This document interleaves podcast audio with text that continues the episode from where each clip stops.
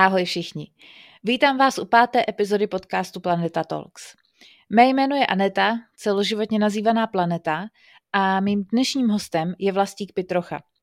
Instruktor sebeobranného systému Krav Maga, kondičního boxu a celkové fyzičky. Dnes letem světem probereme jeho sportovní začátky, cestu k trenérské profesi a názor na řešení konfliktu. Vlastník je známý svým smyslem pro humor, pohodovou povahou, intenzitou a hlavně efektivitou svých kurzů. Pro posluchače bych ráda předeslala, že v rámci této epizody explicitně mluvíme o obranných technikách proti napadení jako znásilnění, škrcení a podobně. Pokud by toto bylo někomu nepříjemné, přeskočte čas mezi 39. a 43. minutou. Vlastníkovi díky za jeho čas a jdeme na to!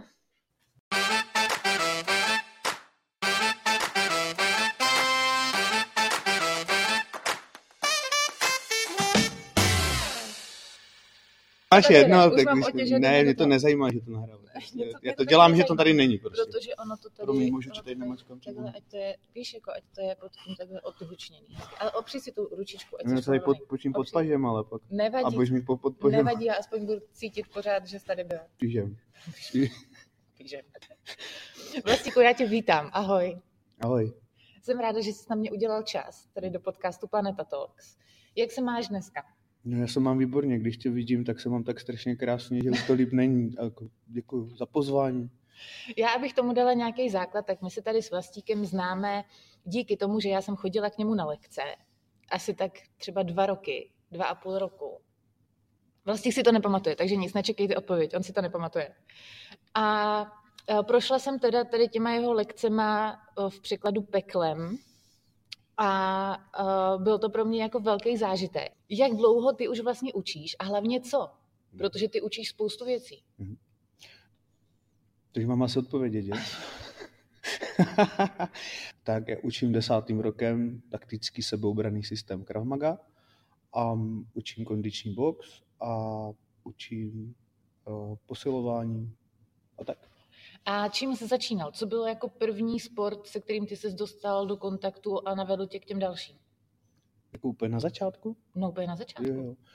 Jasně, tak na začátku jsem začal s taekwondo, když mě bylo asi zhruba 15 let, protože jsem byl takový, jak se říká, hodně hubený a byl jsem takový hodně šikanovaný, tak jsem si říkal jednoho dne už to je jako dost a přihlásil jsem se na taekwondo. Co tobě to dává? To učení těch lidí, protože já si pamatuju, když jsem k tobě chodila, tak jsem byla i na spoustě seminářích, nebo spoustě, na nějakých seminářích, které byly orientované vyloženě na ženy, kde se probíraly napadení, které jsou typické pro ženy, jako tahání vlasů a podobně. A já, ty jsi tam byl tenkrát ještě se svým partnerem, partnerem. Ježíši Kristova, s partnerem. No, my jsme byli už takoví jako partneři, jako dost si blízci, ale úplně bych to nenazval partnerem. Mluvíš o Filipu Slunském, který byl velmi dobrý kamarád, ale jako partnera bych úplně... Zdravíme Filipa, by the way. Tak vy jste tyhle semináře vedli a mně přišlo z pozice toho studenta, že vám opravdu jako velmi záleželo na tom, aby se ty ženy cítily dobře, aby měly pocit, že tyhle situace zvládnou a podobně. Takže mě zajímá, co tobě to dává, když pak vidíš, že toho člověka dokážeš, jako, co se týče sebevědomí, ohromně zvednout za relativně krátký čas? To je složitá otázka na mě. Musíš pak promazat, co mi to dává. Tak především mi to dává jakoby takovýto trenérské uspokojení a hlavně jakoby pomáhat lidem jakoby z průseru se dostat, že jo. Pomáhá mi to ty, nebo respektive líbí se mi, že přijde sem člověk, který si nevěří, který prostě nemá sebevědomí a já ho zvednu ho nahoru. Pomůžu mu se naučit bránit, zlepším fízu. Ono vlastně v rámci toho kurzu první 3 měsíce byly prakticky jenom fyzička, že jo. Ty jsi nás musel jako brutálně fyzicky připravit na to, aby jsme vůbec zvládli třeba 3minutový kolo sparingu. No, byla jako je důležitá technika a postupně jakoby pomalu zvednout tu fyzičku, protože ta je jakoby důležitá. Jakoby čím je na tom člověk líp fyzicky, tak tím je to jakoby lepší v nějaký té situaci nepěkný. Ale je to jakoby o základní technice a samozřejmě ta fíza. Já si pamatuju, že to bylo strašný peklo. Nebylo. Bylo to hrozný peklo a ty jsi to užíval a já to vím, ale... Já si to pořád užívám. A i lidi si to užívají, lidi jsou strašně spokojení. Jako, pojď. Já když jsem přišla, tak jsem předtím nikdy neudělala pánský klik. Nikdy. Jo, vždycky jsem dělala dámský. Já tě vidím, jak se na to tváříš. Každopádně. Ale rozlišení pánský a dámský klik, ne, jak pánský, dámský toalet, ale ne, dobrý, ano, gratuluju. Po tři tisících jsem teda, k otázce, teda neudělám, ale já ho zase udělám jedno. Každopádně po 3 měsících u tebe jsem ho udělala, Martin se na to musel doma každý den koukat, já jsem mu to ukazovala úplně divě, jak dolů jdu, jo. Jak moc od 1 do 10 tě baví lidi trápit? Mě vůbec netrápím, oni se trápí sami. Já jim dávám jenom prostě prostředek k tomu, aby se trápili. Já to jako neberu, jakože trápení. Prostě jakoby, když se chceš celkově fyzicky zlepšit, tak prostě ta cesta není úplně jednoduchá. Ale samozřejmě to dokážu přizpůsobit úplně každému člověku jakoby téměř na míru. Jo. U mě trénují lidi, kterým je 15, a trénují u mě lidi, kteří starší, myslím, nevím, 65. Nebo takový. To je. A i děti vlastně učíš? No, teďka v době tady těch koronavirových opatření děti úplně nemám, máme na soukromce, ale i děti. Jaký to je pracovat s dětma? Výborný, úžasný, nejlepší. Jsem úplně nadšený. Jako fakt? Počkej, fakt? Jo, je to super. Oni jsou s nima se dá perfektně jakoby pracovat, oni nasávají ty informace a je to sranda. Jo. Samozřejmě děti se učí jinak, neučí se takovou tu tvrdou sebeobranu, ale je to jakoby půl na půl nějaký hry, nějaký základ, nějaká atletická abeceda, ale jo, s dětma je jako super práce. Stalo se ti někdy, protože děcka nasávají, ale zároveň můžou být někdy lehce zmatení v tom, kdy jako to použít a kdy ne. Stalo se ti někdy, že jsi třeba měl dítě, kterému to jako šlo, ale on pak někoho zmasil ve škole? Zatím o tom nevím. Nepřiznali se mi. Oni ví, že máme takzvané mírové techniky a válečné techniky. A válečné techniky jsou, když by měli nějaký problém s dospělým člověkem někde na ulici, tak co mají dělat, prevenci, používat hlas a tady tyhle věci. A potom zaútočit, když už nedej bože, něčemu dojde na ty nejcitlivější místa a utíkat pryč. A pak jako mírové techniky, když mají problémy s někým ve škole. Tam hodně řeším šikanu a velice často řeším šikanu a dávají mi rodiče děti, že už si neví rady, protože děti šikanují ve škole, takže tohle řeším často. A mám hroznou radost z toho, že oni chodí ke mně na trénink a za pár týdnů se tomu agresorovi dokážou postavit a říct tak a takhle už ne a vyřeší se ten problém daleko rychleji, než nějaký dlouhý výchovný poradkyně tam keci. Tak to nebylo dobrý. Takže ty spíš jako to dítě taky, tak jak ostatní lidi zvedáš, jako co se týče sebevědomí, aby bylo schopný se vůbec jako tomu člověku postavit a ve finále třeba už ani není nutný to řešit fyzicky. Přesně tak. Mhm. Rozhodně. Jo. Já říkám, a to říkám i dospělým, že boj, který se nestal, je ten nejlepší boj, který může být, takže pro nás jakoby v sebeobraně je nejdůležitější ta prevence, dobře, prostě no, prevence.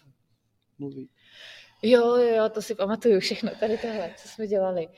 Ale stalo se ti, asi určitě jo, ale jenom mě zajímá, jestli se to stává často, že když ty lidi u tebe trénujou, ať už dlouhodobě, nebo u tebe takhle stráví třeba 2 roky, jako já, že ti pak řeknou, že se do toho konfliktu dostali a ustáli to, nebo to zvládli, anebo se vlastně tyhle konflikty dějou míň, než si myslíme? No, za těch 10 let, co vlastně učím lidi, tak té zpětné vazby mám jakoby nespočet různý příběhy, kde jim vlastně ta moje Krav Maga sebeobrana pomohla a to je to best of, to je to, proč to dělám a proč mě to baví a to je na tom to super. Jako já nemůžu být přímo úplně konkrétní, ale mám jakoby fakt spoustu, že holce to pomohlo, když ji někdo otravoval na diskotéce. Máme příběh, kdy byl napadený člověk v zahraničí nožem a díky tomu, že tam správně dal ruce, tak to přežil, byť měl jakoby nějaký stehy na krku. V poslední době se mi teď stalo, že byl nějaký konflikt, myslím si, že No tady nemůžu být konkrétní, takže ale prostě je toho hodně, je toho určitě hodně. Tréninky s nožem asi pamatuju, to bylo nejhorší na světě jsou nože. A ty jsi nám teda ale i říkal, že nůž je ta nejhorší možná varianta, se kterou si chceš potkat. Jestli si pamatuju a jestli to je pořád aktuální. Nůž je to nejhorší, co vás může na ulici potkat. A ten trénink je prostě bolestivý, no. A lidi chodí s modrýma rukama. Pokud to chceme, je to opravdu jako reálně, tak prostě ten náraz ruku o ruku, ten blok a to, tak vytváří to takzvaný Krav Maga make-up. Kdybyste nikdo nevěděl, tak je to krásná modřina přes celou ruku. Ježíš, ale přes celou, děcka. Pardon. V pořádku, to půjde ven. No to šlo ven, ale to jsi nechtěla slyšet. Tréninky s nožima byly fakt jako strašně bolestivý. Stalo se ti někdy, protože já se jednoho takového člověka z toho tréninku pamatuju, a stalo se ti někdy, že ti přišel na trénink někdo, kdo se vyloženě jenom chtěl být a dělal ti tam neplechu na tom tréninku? Kdo tam jako spravoval ego na těch lidech? No samozřejmě jednou začal se tady tohle jako stane, že přijde nějaký jedinec, který má potřebu si něco dokazovat, ale to se řeší velice rychle a ty lidi velice rychle zase odejdou. Budou muset. Jo, jako, občas se stane, že někdo přijde si vyzkoušet trenéra, jak na tom je, anebo prostě pak si zkouší to na jiný studenty. Ale tohle já jakoby ze své pozice instruktora okamžitě řeším, takže není problém. Takový tady prostě neuspějou u vlastníka. No vůbec neuspějou, no. Že já si pamatuju, že jednou jsme byli na tréninku, ještě v Líšni, když jsi učil. No. A měli jsme spárovat, což jsem nenáviděla osobně. A já jsem tam byla s jedním klukem, který, jako on takhle byl hrozně fajn, vždycky po tréninku pokecal, dobrý, ale jak byl vždycky v té jako emoci toho boje a asi ho to nějak bralo, tak my stojíme ještě s rukama dole, čumím na tebe, jak něco říkáš, nějaký instrukce a týpek mi prostě z ničeho nic vypálil jedno mezi oči. Ne? A já jako chápu, že na ulici se mě taky nikdo nebude ptát. Ale tady jsem to nečekala. Tady jsem prostě dostala jednu mezi oči. Ale vzhledem k tomu, že jsi pořád krásná, tak to mezi ty oči nebylo až tak. Tohle tam musím nechat. Já si aj pamatuju, jestli to nevadí, že to tady říkám, že když jsme k tobě přicházeli poprvé, tak jsme aj podopisovali, že nejsme v žádné extremistické organizaci a podobně. Je tohle něco, co ty si aktivně pořád ještě hlídáš? Samozřejmě. Už z podstaty Krav Magy, tak nechceme učit nějaký prostě radikální, ať doleva nebo doprava, prostě chceme mít bezúhonný hlavně jakoby lidi, takže výpis z rejstříku trestu nechceme učit. Ty techniky, které máme, tak jsou velice účinný a nechceme školit prostě nějaký darebáky. Drbany, jak tomu říkáš? Drbany.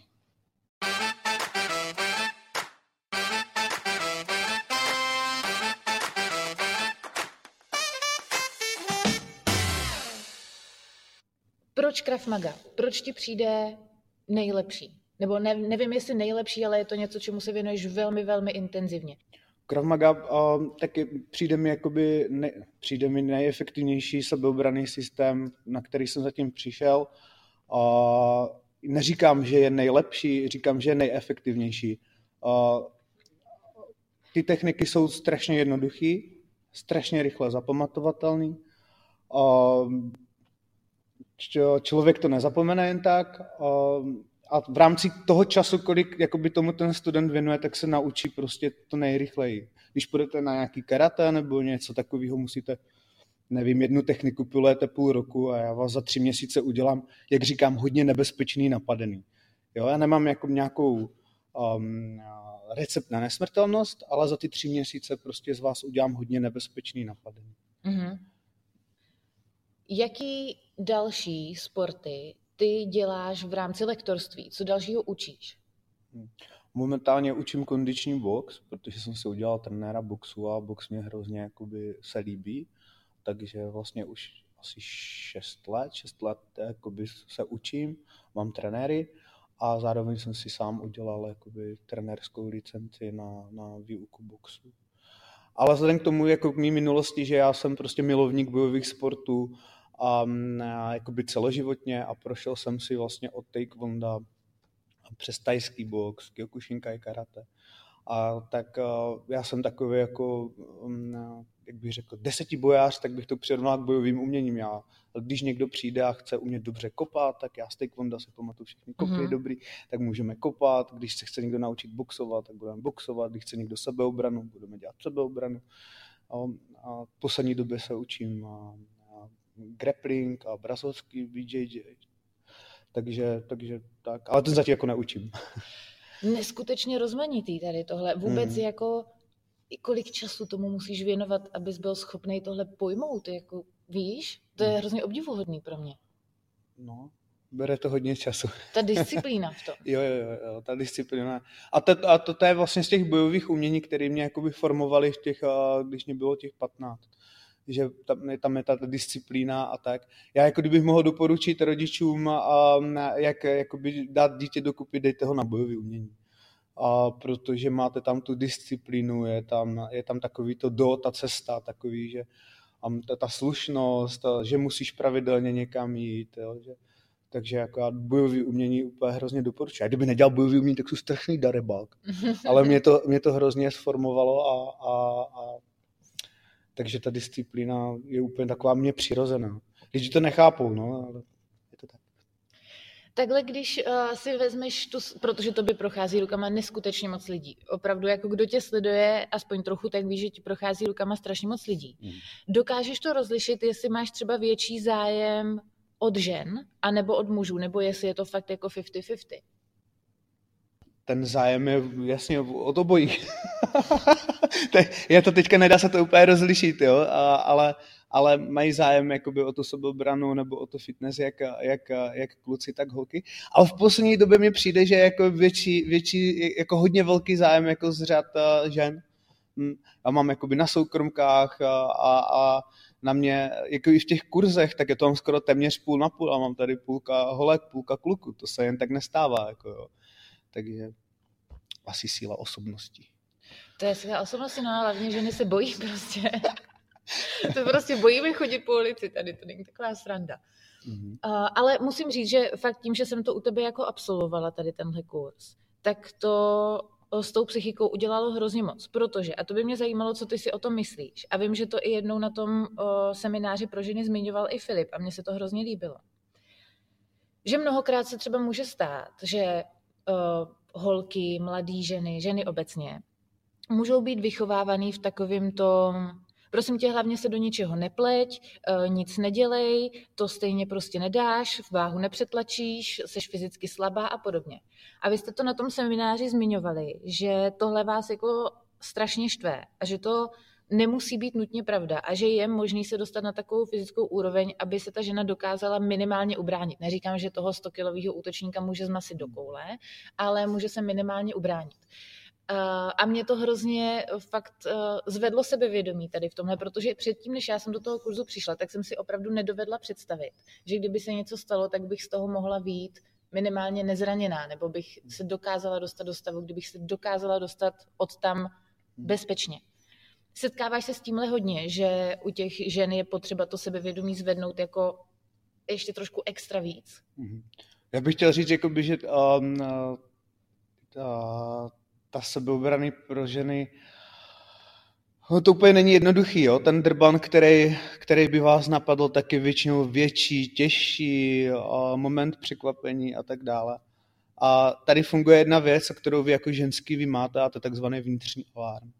Jo, vy to máte úplně strašně namakaný a vy už dopředu víte, že se něco posralo, že se něco děje, ale tady právě ta výchova, ta slušnost prostě a ne, jasně, jakoby, jak jsi zmiňovala, tak vám do poslední chvíle nedovolí jakoby něco dělat a pak už je jako pozdě.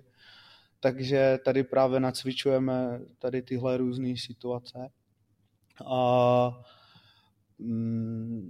Jo, jako máte to těžší, jo, ale nejste jako bezbraný nebo něco takového. A jako u žen je nejdůležitější ta prevence. Když že to trénujeme, tak ty si vlastně uvědomuješ to nebezpečí a ty dokážeš tomu nebezpečí předejít. A to je pro mě, a to je prostě úplně základ sebeobrany, je ta prevence. Ty lidi trénujou různé situace, trénujeme modelové situace a oni si uvědomí to nebezpečí. Slyšel jsi třeba někdy nějakou radu takhle od lidí, asi většinou na internetu, kdy byl nějaký v uvozovkách odborník a radil, co dělat a bylo to bizarně špatně? Že jsi řekl, pane bože, proč tohle někdo lidem radí? V rámci sebeobrany. No tak v poslední době jsou Češi experti na všechno, na imunologii, na fotbal, na sebeobranu, takže to člověk ani už vlastně ani nechce číst. Samozřejmě, že je spoustu věcí, které není dobře, koluje spoustu videí a na něch vidíte, že máte, já nevím, nějakého instruktora sebeobrany, který učí hrozbu nožem a sám se tam podřízne a tak, takže toho je hodně. Já bych chtěl říct, že já jsem tady měl teďka seminář s policejním psychologem z Ostravy, a který jezdí jakoby i k takovým jakoby nepěkným případům, a ten říká, že teď úplně co je jakoby nejhorší a co se jakoby děje, tak to jsou technologie. A to je to o tom, že dneska každý má čumí do mobilu, má v uších sluchátka a vlastně on si bere veškerý ty smysly, který má, a pak se dějou právě takovéhle věci, že to neskončí úplně dobře, protože tomu drbanovi hrozně ulehčíte. Někde jdete, čumíte do mobilu, posloucháte písničky, vy nevidíte, neslyšíte a najednou se ocitnete na zemi, ani nevíte jak. A to je úplně teďka úplně strašně moc. Jo. To není úplně dobře.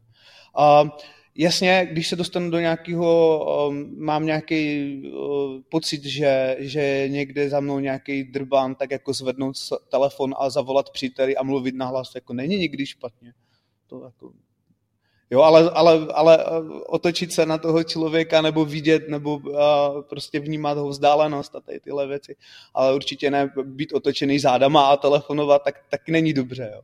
Ale zvednout telefon, proč ne? Mít tam nějakou předvolbu na někoho blízkého, když je trouble, proč ne? Rovnou nahlásit, kde jsem, co jsem, kdo je za mnou. Jo.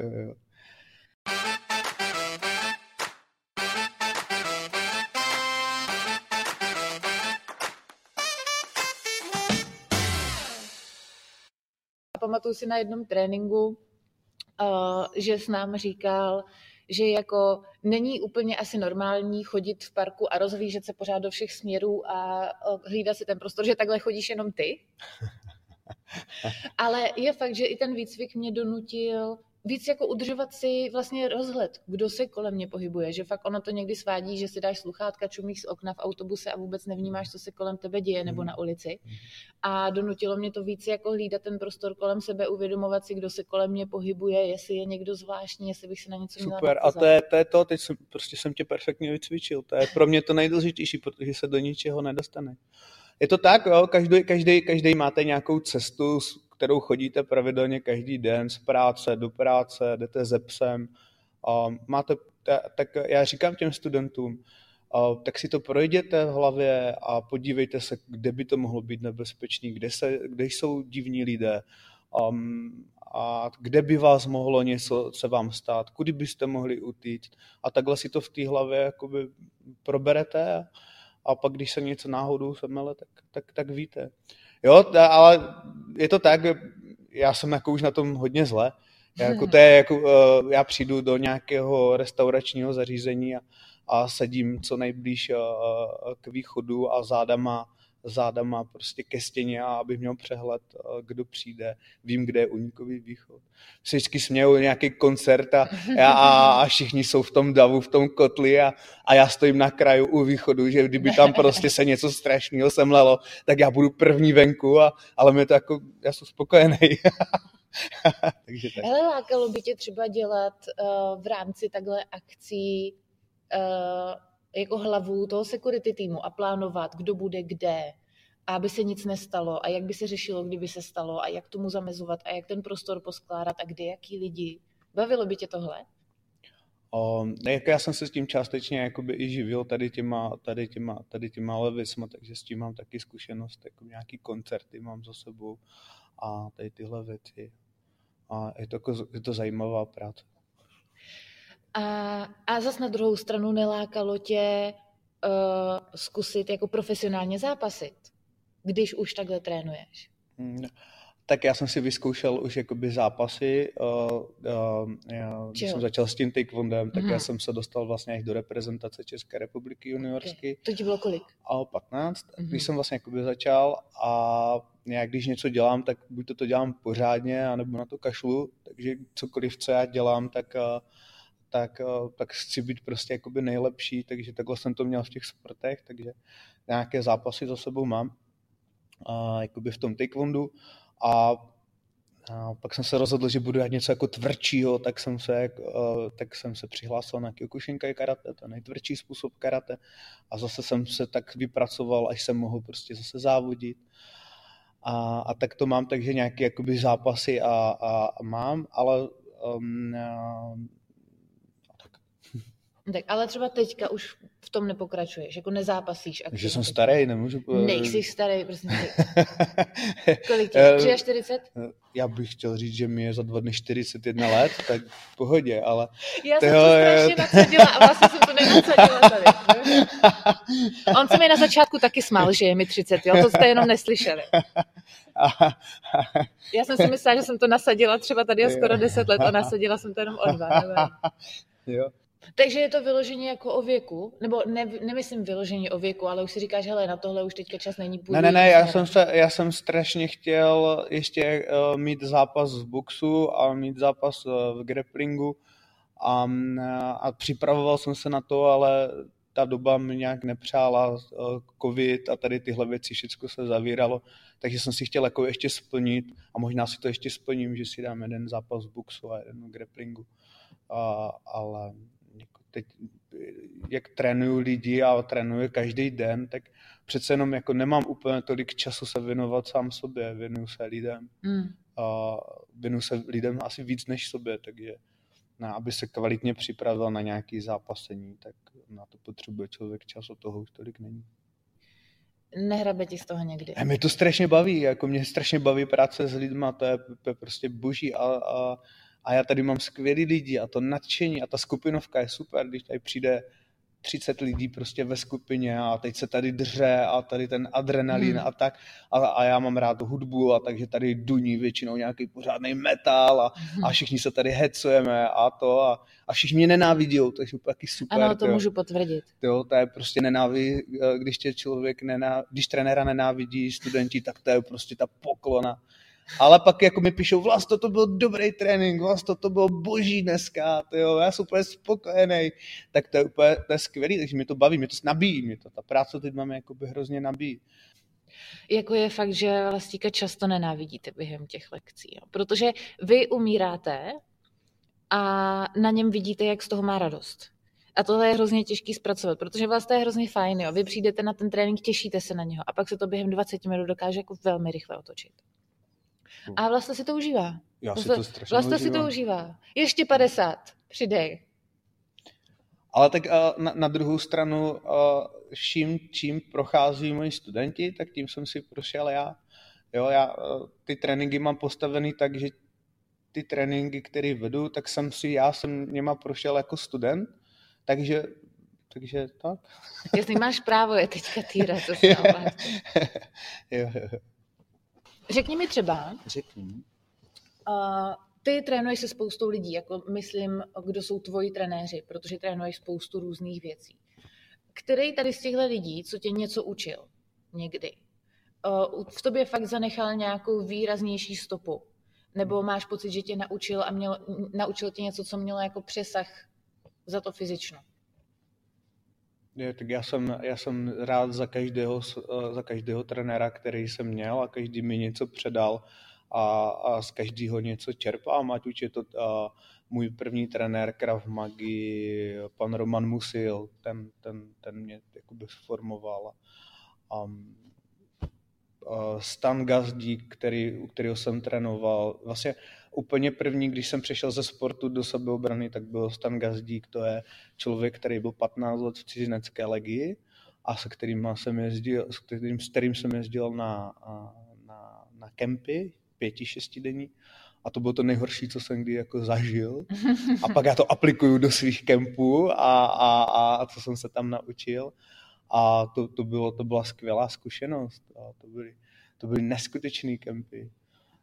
To nás na pěkný příběh, jak večer v 6 hodin jsme se sešli a spoutali nás, naházeli nás do tranzitu, nejenom v trenýrkách, vyhodili nás u rybníku. Museli jsme se dostat zpátky, nevěděli jsme, kde jsme a co se děje a tak dále. No, přišli jsme ve 4 hodiny a přišel nějaký sparring a tak. A pak jsme měli hodinu na spánek. A v 7 ráno už byla se rozcvička. To je úplně super, nadšený. Ježiš, to je krutý. Hele, já se pamatuju, můžu tady říct třeba něco, co jsme dělali v rámci tvých lekcí? Můžeš cokoliv. Tak já jsem přišla takhle na Krav Magu a pochopila jsem velmi záhy, že tady tento člověk mě nebude trénovat jako mou odolnost jenom fyzickou, ale i psychickou. A vůbec jako berte to od člověka, který do té doby nikdy nic takového neskusil, byl to fakt jako velký posránek a vlastně nás rozdělilo na dvě skupiny. A jedni byli oběti a jedni byli útočníci. A aby nám navodil stav opilosti, jak třeba jdeš večer někde, tak jsme si museli udělat 30 angličáků, pak se strašně zamotat a pak zhasl a poslal ty útočníky na nás s nožima. Tam jsem skolabovala málem poprvé. Tam jako upřímně poprvé já jsem měla fakt slzy v očích. Jak nejsiš zvyklý. A za 4 měsíce to pro mě byla naprosto normální situace, že jo? Já si mě teďka strašně pobavila těma slzama. Jo, tohle je Vlasta, protože s tím tady pracuje. Jasně. Ale my při té sebeobraně, my se snažíme, máte nějakou tělocvičnu a my se snažíme jakoby co nejvíc přiblížit ty sebeobranné situace a realitě. Snažím se o nějaké modelové situace a tak dále, takže součástí tréninku jsou různý cvičení. Světlo, tma, dostat toho člověka úplně fyzicky na dno a pak se musí bránit, různý navodit prostě tak, jak by to mohlo jakoby na ty ulici být a ty lidi jsou pak jako připravení. No. To je prostě super. Zajímá mě, jestli je třeba nějaká typická oběť. Jako typický obraz oběti, kterou si nějaký drban spíš vybere. No jasně, vybere si vždycky toho slabšího, toho malého, aby to měl jednoduchý. Takže nevím, jestli dá se říct typická oběť, ale jakoby ten útočník si nevybere mě. Vybral si tě. S mým ošklivým obličejem a divnou postavou, ale vybere si očividně slabšího člověka. Jo. Vybral si tě někdy drbán? Ale jo, taky se mi to stalo, ale nedopadlo to úplně dobře. Ale to, jako pro něj. No jasně, prosím. Nedopadlo to dobře, ale i mě si vybral drban, ale to jsem nedělal teda, to mě bylo 18, 19, nevím, to jsem dělal taekwondo. A stál jsem na tramvajové zastávce a přijela šalina, vystoupil takový velký chlap a s holkou byli a ten člověk ke mně z ničeho nic přišel a říká mi, ty vypadáš jak kosoštverec, abych to tady řekl. Já si říkám, no tak asi má pravdu, tak co bych si... Tak vypadám jako kosoštverec, tak samozřejmě jsem mu řekl, že vypadám jako kosoštverec.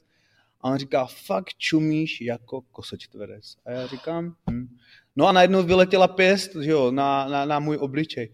A jak, že jo, tak reprezentant taekwonda, takže já jsem si jakoby jenom odskočil na noze a obloukovým kopem jsem ho trefil do palice. Takže i já jsem byl v pozici jakoby toho napadeného. A po druhý, co si takhle pamatuju, tak jsem jel v tramvaji a protože nemám moc vlasů, tady mám ostříhané, tak jsem měl konflikt s romskýma spoluobčanama, kteří si mysleli, že jsem skinhead, ale taky se mě ptal pán, proč tak blbě koukám, asi mám divnej obličej, nevím. Tě. A já jsem mu říkal, že nekoukám úplně jako nějak. Tě. A se mě ptal, jestli jsem skinhead. Říkám, že opravdu skinhead nejsem. a taky vyletěla pěst, tak toho jsem sestřelil taky, ale byly tam další dva, tak jak jsem nedělal ještě tu sebeobranu a nevěděl jsem, že se mám otočit a prevence mi taky nic neříká. To je právě ten rozdíl mezi sportem a jakoby tou sebeobranou, že sport má nějaký pravidla a nějak prostě a body a blablabla, ale na té ulici to funguje trošičku jinak. Takže díky tomu, že já jsem se zavčas jakoby neotočil a nevnímal jsem to, že jich je tam víc. Tak jsem dostal zezadu nějaký, a pak utekli z té tramvaje. Bylo zajímavé, že ta tramvaj byla plná, když jsem dopadl na zem, tak byla prázdná, nevím, jak se to stalo. Ale pamatuju si strašně takovou hodnou babičku, která mi přinesla kapesník, ať si otřuhu chobot. Ale taky to dopadlo dobře. A teď jako ty z pozice dneska, vlastně v dnešní době, máš natrénováno, víš, sestřelil bys tady kohokoliv, prakticky by to na to diskusil. Kdyby ses do té situace dostal, kdyby teďka k tobě přišel někdo a začal do tebe něco kafrat, něco jiného, když už fakt vyletí pěst, to chápu, že už do toho fyzicky samozřejmě jdeš. Ale kdyby se k tobě nachamítl nějaký prostě drban, který by si jenom honil triko a zkoušel to nejdřív verbálně. A ty víš, že ho můžeš sundat během 10 vteřin. I tak pořád půjdeš tou prevencí a budeš se maximálně snažit, aby ten konflikt nebyl. A nebo si řekneš, kámo, tady jsi narazil špatně a sundáš ho? Ne, rozhodně. A jakoby z pozice instruktora sebeobrany, a jako já se to snažím vždycky rozmluvit a jako mi se to úplně nestává, ale já nevím, myslím si, že naposledy to bylo, že nějaký člověk mě chtěl vychovat, jak jsou ti agresivní řidiči, že mi chtěl vysvětlit, že asi jsem nevěl někam úplně dobře a vystoupil z auta a začal se na mě rozpřahovat a tak. Tak jsem mu vysvětlil, že opravdu nemám jako dobrý den a že jsem určitě udělal chybu a že se mu omlouvám. Byť jako vím, že bych toho člověka dokázal s ním udělat spoustu věcí. Tak. Jak říkám pořád, a boj, který se nestal, tak je ten nejlepší boj a oba dva jsme šli spokojení. On byl spokojený, že mi vysvětlil, že já jsem divnej a dopadlo to dobře. Takže jo, já určitě se nebudu pouštět do nějakých rvaček, ale budu se to snažit vždycky, jak říkám, deeskalujte ten problém hnedka na začátku, pokud je. Takže to je pro mě úplně nejlepší řešení. Že kdybych byla ty, tak já bych je strašně masila ty lidi. Já vím, že to není správně. A možná bych to nepřiznala takhle do podcastu, ale jasně. Masila bych je strašně. Samozřejmě, že bych se taky vždycky snažila to deeskalovat, protože to od tebe mám vygravírovaný do mozku prostě, že to je takhle lepší a je samozřejmě. A teď to vidíte, jak to funguje, jo? Ta sebeobraná Krav Maga.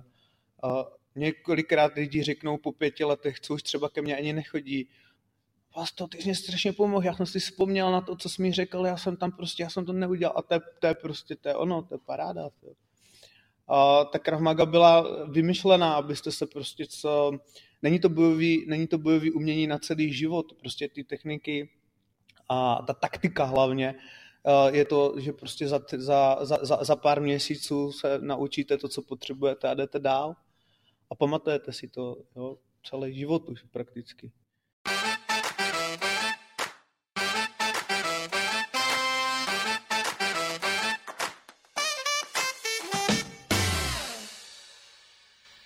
A neříkám, že to někdy nebylo psychicky velmi náročné, nejenom v tom smyslu, když jsi na nás poslal po 30 angličácích a zatočení se útočníky, ale třeba když jsme dělali znásilnění. To bylo velmi, velmi psychicky náročné tohle vůbec jako trénovat. Ale zas na druhou stranu ty jsi byl natolik... Já bych tedy to asi stopnul, protože dělat znásilnění nezní úplně dobře. Možná bych to jako... obrany proti znásilnění. Nikdo dobře. Nikoho neznásilňoval prostě. Jo, já bych, aby lidi měli jasno, jo. Ještě... Já se omlouvám. Já jsem to špatně formulovala. Když jsme dělali obrany proti znásilnění, tak to bylo velmi, velmi psychicky náročné. A tyhle věci samozřejmě jsem si představovala už předem. Co bys řekl lidem, a předpokládám, že většinou to budou ženy, které budou mít větší obavu, ale třeba tady budeme mít i muže, kteří by to chtěli zkusit, ale mají obavy svoje. Myslíš to znásilnění, anebo? Ne, myslím jako celkově přijít a zkusit takhle kontaktní věc, takhle fyzicky náročnou věc, psychicky náročnou věc. Tak samozřejmě, když už semka jdeš a máš nějaký strachy, tak už se asi zakládají na něčem. Takže jak by se povzbudil, nebo co bys jim řekl, pokud takhle váhají? Já vlastně dělám nábory každý 3 měsíce a mám pořád stále ty stejné dotazy. Já jsem starý, bojím se, že to fyzicky nezvládnu. Já jsem slabá holka, bojím se, že jakoby ta obava tady je.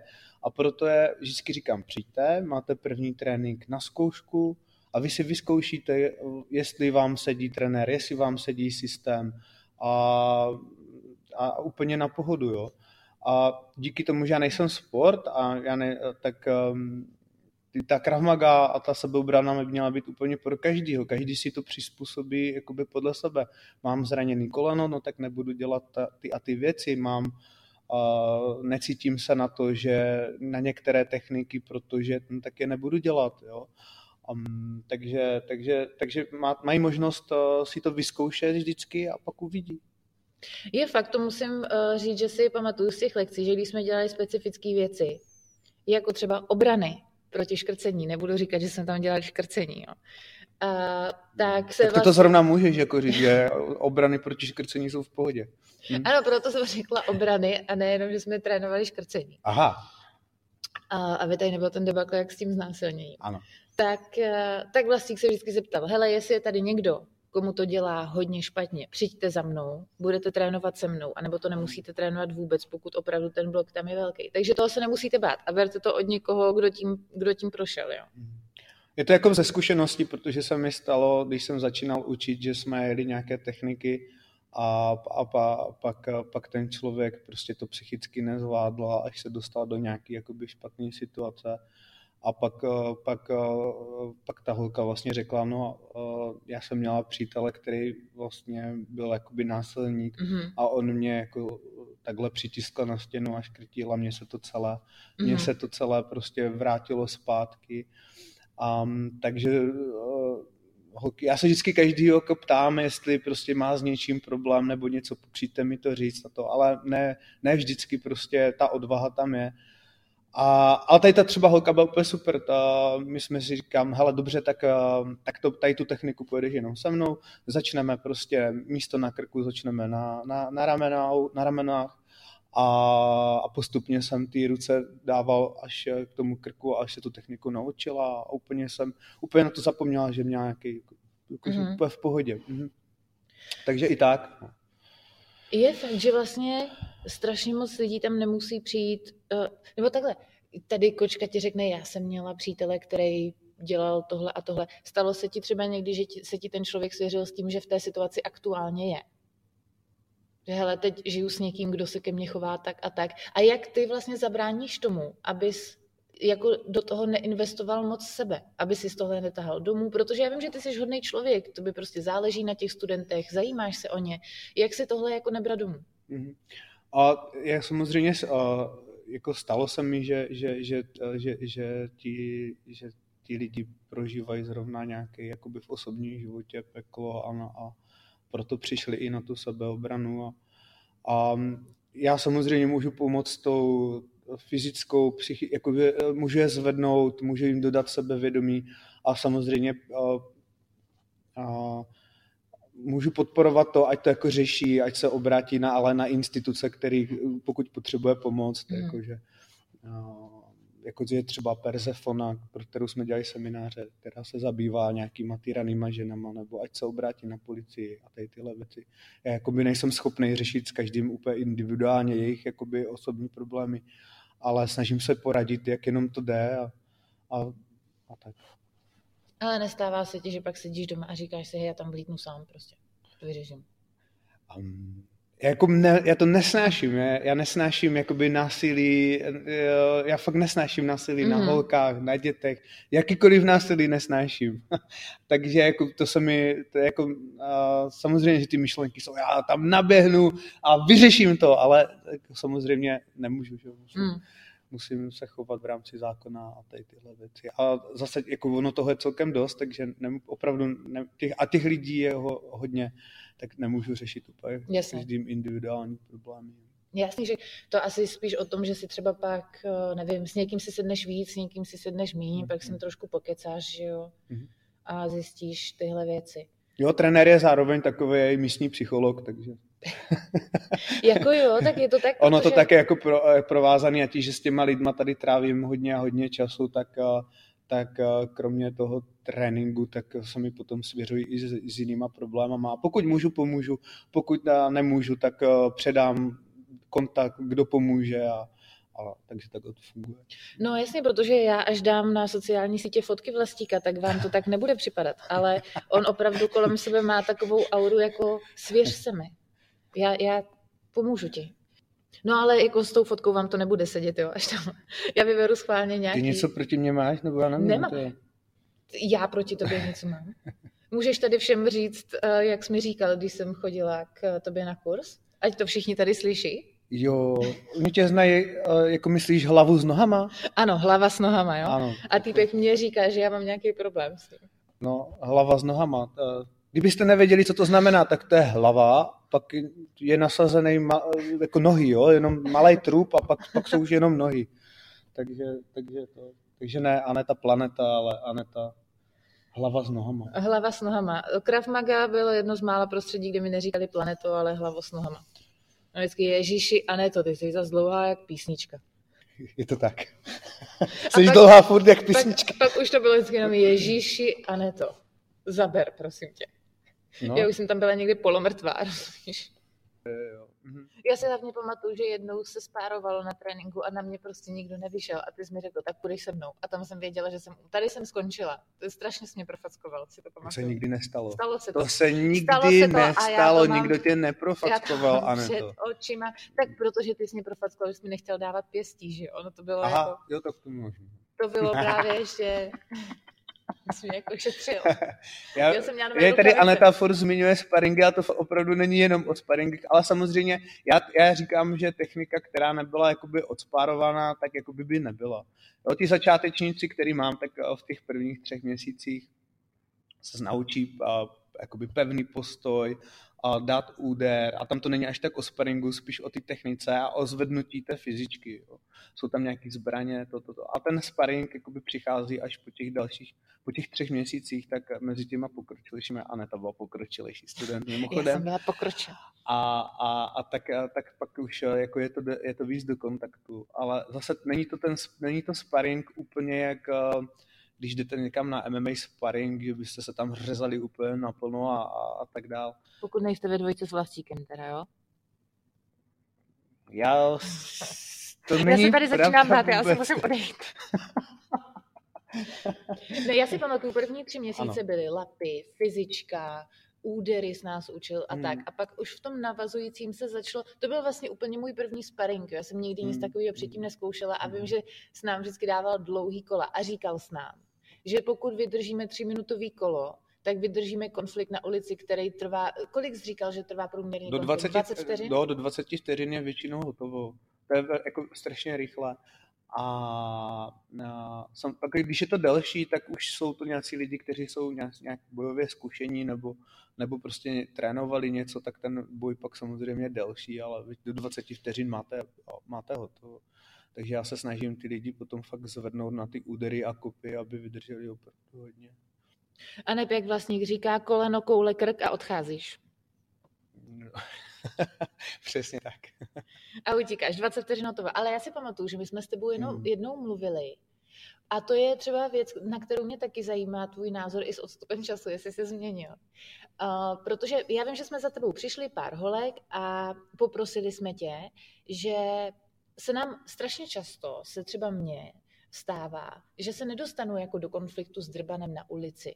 Ale jsem třeba, řekněme, na párty, na večírku a nějaký můj kámoš nebo známý, někoho, koho znám, koho mám třeba i relativně ráda nebo hodně ráda, se prostě jenom napije moc a přestane se umět chovat. A my jsme za tebou tenkrát přišli a vysvětlovali jsme ti tuhle situaci a říkali jsme, víš, Vlasto, jako my mu nechceme úplně zmasit koule, ale třeba jenom zlomit prst. A ty jsi nám na to, a ty jsi nám na to tenkrát řekl, neuznávám měkký techniky. Jo, jako i v té ženské sebeobraně mě měkký techniky úplně nedávají smysl, ale všechny jsem na začátku naučil takzvaný edukativní a výchovný blok. Ano, a ten pomáhá jakoby do teďka, takže pro představu je to úder do hrudní části s tím, že pak ty prsty tak lehce zajedou do krku a neublíží se. Ale tak. Ale je lepší to jakoby vykomunikovat a potom hnedka na začátku musí být ten člověk jako dominantní. Ale ten edukativní blok, ten je úplně skvělý. Ten funguje holkám a tak dál. Ale když tě nějaký chlap prostě chytne za ruce a abys mu nasazovala nějaký páky, jakože nějaký techniky, tak to nedává mi vůbec smysl. Na tebe nemá co kdo šáhat. A to pak to potřebuješ rychle vyřešit a to jinak prostě z toho bude úplně něco. Samozřejmě já učím, učím na tréninku i měkké techniky. A jsem radši pro tvrdé techniky. Jo, jako je fakt, že trénink byl hodně orientovaný na ty koule, no. Protože to je prostě... Já si myslím, že já bych to tady zastavil, protože tréninky orientovaný, dělali jsme znásilnění a tréninky byly orientovaný na koule, nezní v žádném podcastu dobře. To si spletla prostě, nevím, spletla si z trenéra, ale nevím, to tohle není tak. Prostě. Tohle bylo fakt s Vlastikem. Jo, no samozřejmě, my potřebujeme získat co největší výhodu a já jsem slabší, takže potřebujeme útočit na ty nejcitlivější místa, to znamená, to jsou oči, rozkrok, krk, kolena prostě a tady tyhle věci, takže já bych to uvedl na pravou míru. Ano, takhle to bylo, přesně tak. Přesně takhle to bylo, přesně jo. Takhle to bylo.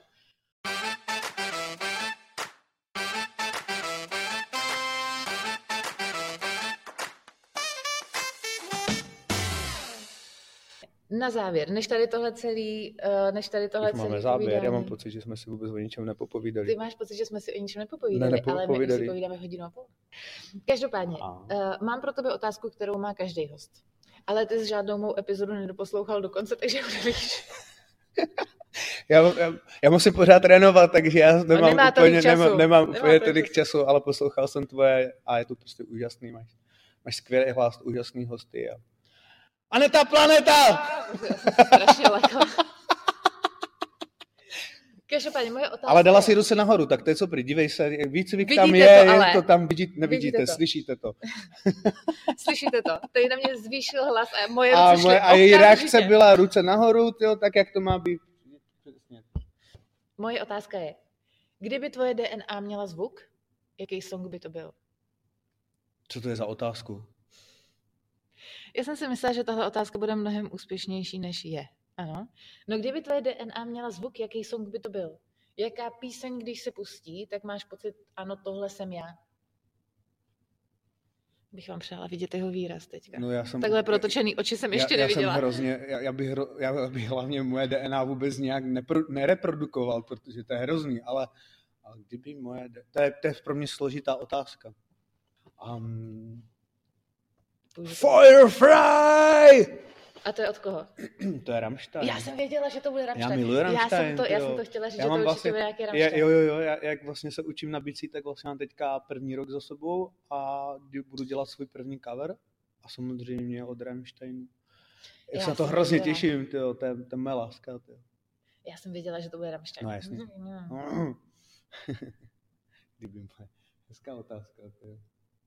Jo, všichni dělají, no víš, já nevím, to je strašně těžký. A já můžeš mě říct písničku, prosím tě. Koho se ptala? Ptala jsem se všech takhle zatím. A všichni odpověděli okamžitě? Ne, jako 3 lidi mi řekli písničku okamžitě. Fakt? Mm-hmm. Jak ti mohli říct hned písničku? No ne, protože to víš. Jestli máš svou DNA písničku, tak ji víš.